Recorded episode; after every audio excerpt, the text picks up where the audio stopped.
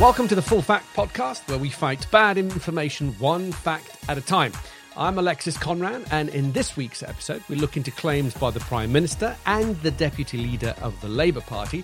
We're also going to look into how you can avoid being scammed when dealing with the track and trace systems trying to contact you.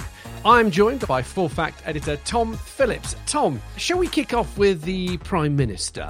It's a good place to start. Yeah, why not? I remember hearing this at PMQs on uh, it was uh, last week, the twentieth of May. And Boris Johnson said this country is now testing more than virtually any other country in Europe. Yeah, and this is, it's worth saying, it was also something that uh, Jeremy Hunt said in Prime Minister's Questions uh, this week as well, said that we're at the top of the league table in Europe for testing. There is a league table that we appear near the top of. We are second behind Russia. But the problem with this league table is that it doesn't have every country on it.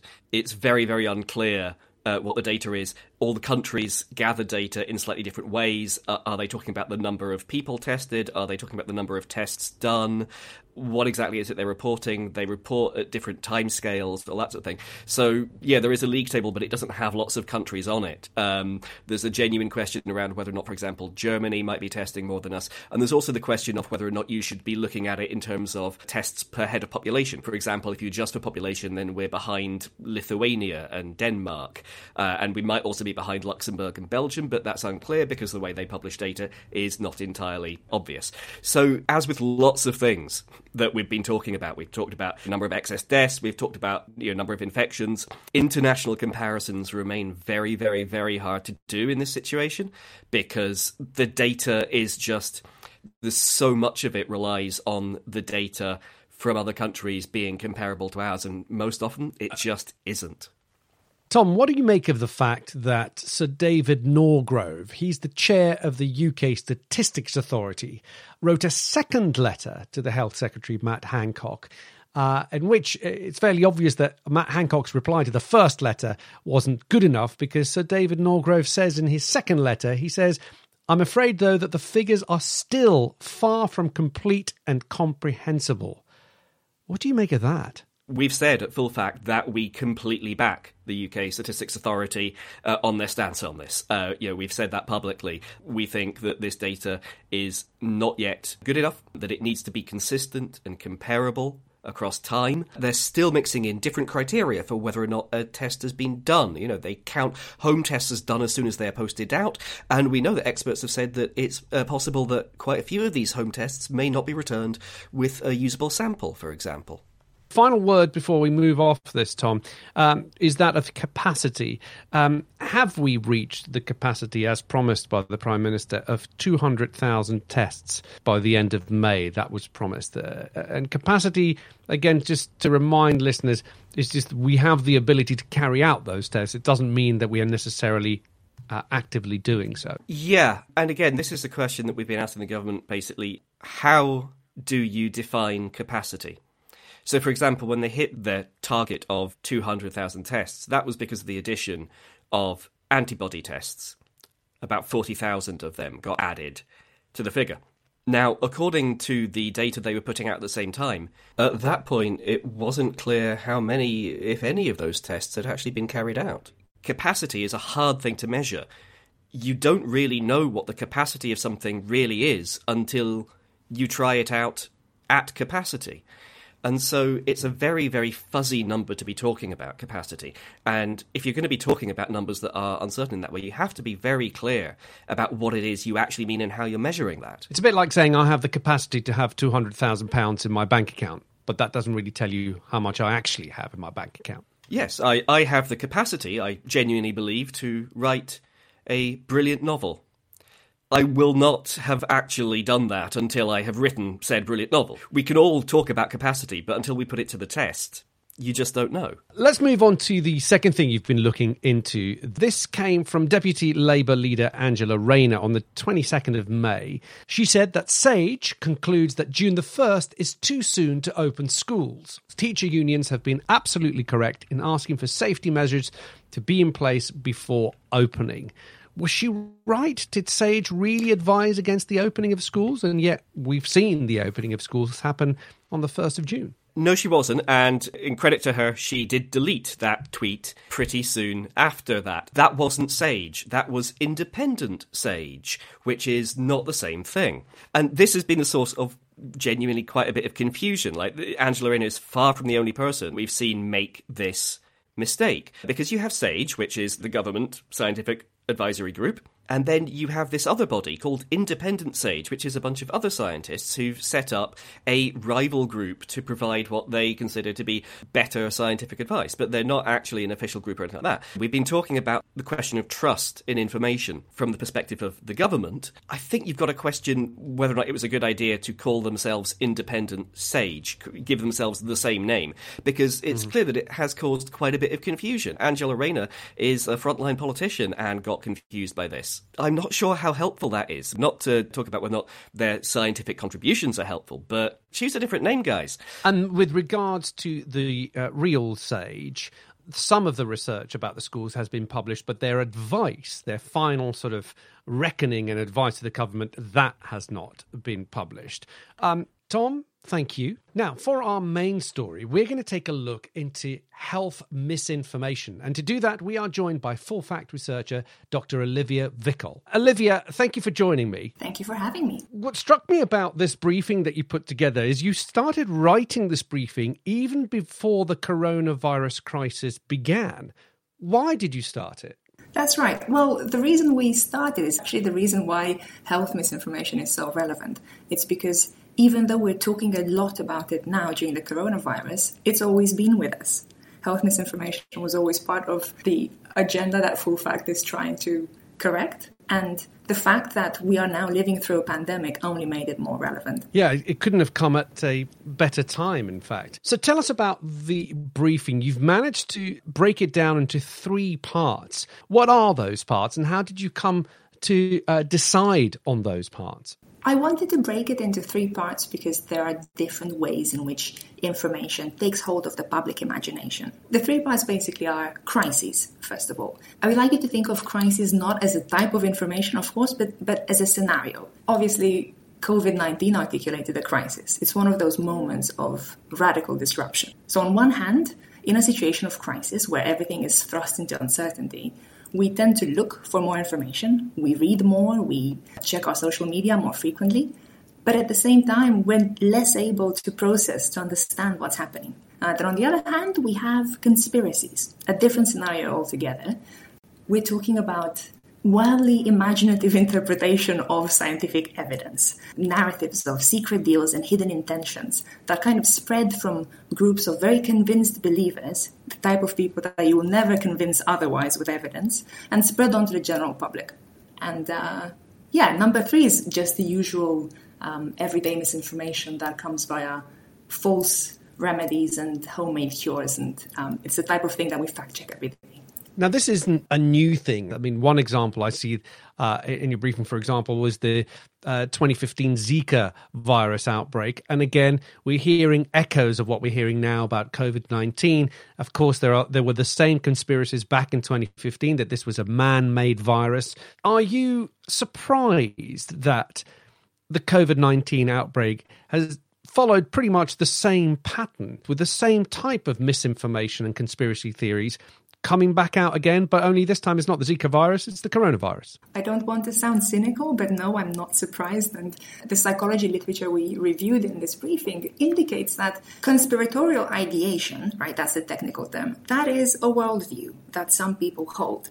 Even now, uh, preparing for this podcast, actually, I was um, reviewing some figures from, from YouGov, um, who ran this survey with uh, 2,000 uh, members of the British public back in 2019.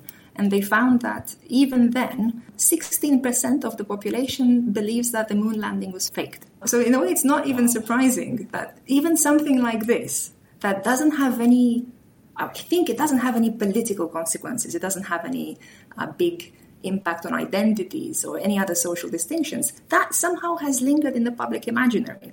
So, a number of people just hold that worldview. So I, I want us to understand that conspiratorial ideation is not the absence of information. You know, you don't believe in a conspiracy because you didn't go to school or because you don't know what's right. It's just a way of interpreting the world. And it's just regrettable that when the pandemic hit, these pockets of conspiracy spread from convinced believers to the general public. What steps do you think that we should be taking right now to fight this misinformation surrounding health? So, if we go back to the three scenarios, um, if you think of how we process information in time of crisis, the first step to fight it is to be clear about what's accurate, be consistent in our messaging, and, and keep things simple, and keep saying the same message consistently because people struggle to process complexity. So something like wash your hands and stay home, something like that. Exactly. I think that's the simplest part of the story with crisis communication. When it comes to something like anti-vaccination conspiracies, things get a little bit more complicated. Uh, one of the interesting things I, I, I read in um, preparing this briefing was a study conducted in, in, a number of countries in the world on a sample of 5,000 people who found that the three uh, best predictors of anti vaccination attitudes were conspiratorial ideation, as we've just said, uh, reactance, which is some people's tendency to say no the moment they're told to do something, and remember that vaccination is mandatory in a lot of places. And the third factor was um, a disgust for needles and blood. So, this is a hypothesis I'm generating, but I think not accompanying pro vaccination messaging with images of you know medical environments with needles and, and, and mm-hmm. syringes and that kind of fear inducing disgust inducing uh, imagery that could could be something as well i was stunned to read this because i didn't know about this but according to the world health organization vaccine hesitancy people who are thinking twice before vaccinating their kids or themselves is one of the world's top 10 health risks so it's a, it's a proper health risk along diseases, we have now put vaccine hesitancy as a public health issue. And a staggering 21% of people around the globe still have doubts about the safety of vaccines. What's very interesting is that, again, this is not necessarily about not having the information. We have had this information for so long now. Vaccine hesitancy is this problem that remarkably surfaces in high and middle income countries that have relatively good education and health services. And somehow we, we still see it. Olivia, thank you so much uh, for sharing your time with us. That's uh, Dr. Olivia Vicol, who is a full fact researcher and has produced uh, this briefing, which you can find on the Full Fact website if you head to fullfact.org. Uh, org. Now, for our last section in this episode, we are not going to be doing our usual Ask Full Fact because we thought it would be very, very important to give people advice on how they can verify that they're actually being contacted by government's uh, test and trace service. Now, a few people, myself included, are concerned about fraudulent calls and fraudulent texts, people pretending to be from the test and trace service. Now, I'm really glad to say that full fact checker Rachel Krishna joins us now. Uh, what has the government advice been to help people reassure themselves they're being contacted by genuine members of NHS Test and Trace. We contacted the government. Their response to us was that you should only ever be called from a certain number. We have that number listed in our article, or be texted from NHS. They also said that if you do not feel comfortable talking on the phone, as in if you've been contacted by someone and you feel suspicious about the the call that you should ask for an email or text that will invite you to use the track and trace website. We also have the URL which they provided in the article, which is contact-tracing.phe.gov.uk. Um, and they've also listed things like you shouldn't be asked for credit card details, social logins, personal information. It should just be things related to coronavirus symptoms, who you've been in contact with, etc. Now, Rachel.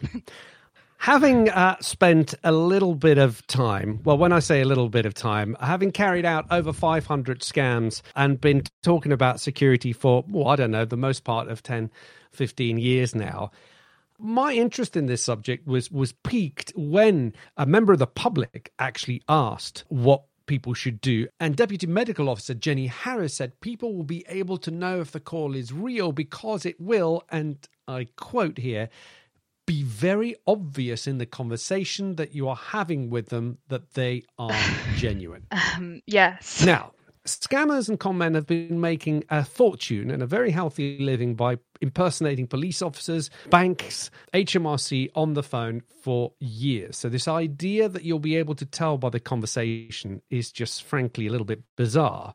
Plus, the fact that none of us have actually ever had a test and trace phone call, so we don't actually know what it's meant to sound like. But, Rachel, you've been told that what they definitely won't be doing is asking you for any banking information, PIN numbers, and things like that. Will they be asking you your name and date of birth and address? Yes, they should be asking you your name and date of birth and details of any symptoms you may have. If you've tested positive, they will also ask you for other people's contact details. So, people you've been in close contact with, they will ask for emails, phone numbers to contact these people. Mm-hmm. And I believe that their advice is if you feel uncomfortable doing that over the phone, there is that website that you can do yes. that on. The website, as you read it out earlier, was contact.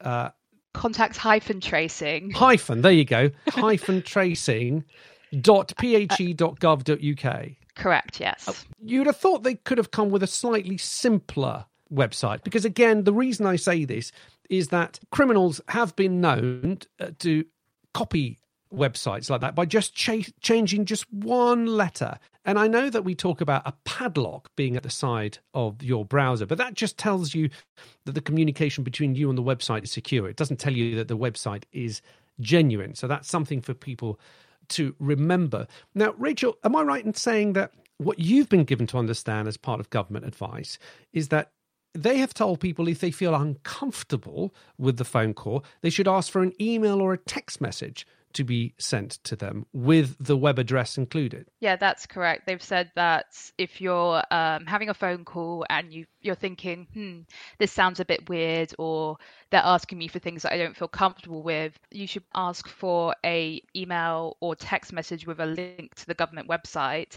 and you should also ask them to provide the account ID.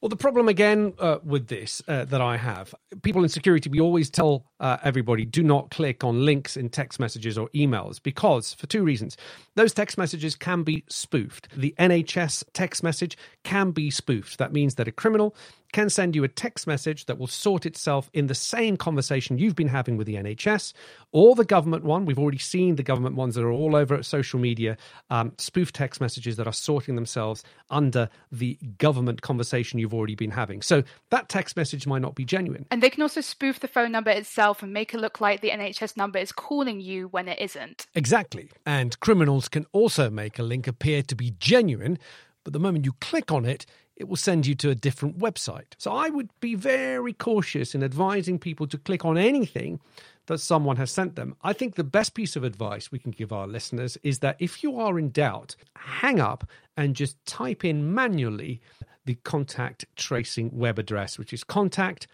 tracing.phe.gov.uk. That is the surest way for people to make sure that they're on the right page. Rachel, thank you for looking into it. And, and again, uh, the article is up at the Full Fact website. Uh, that's all from us. Thank you for listening to the Full Fact podcast. Uh, you can find previous episodes and any future episodes on Acast, iTunes, Spotify, and anywhere else you can think of. Be sure to subscribe, and the latest episode will be ready on your device every Friday morning.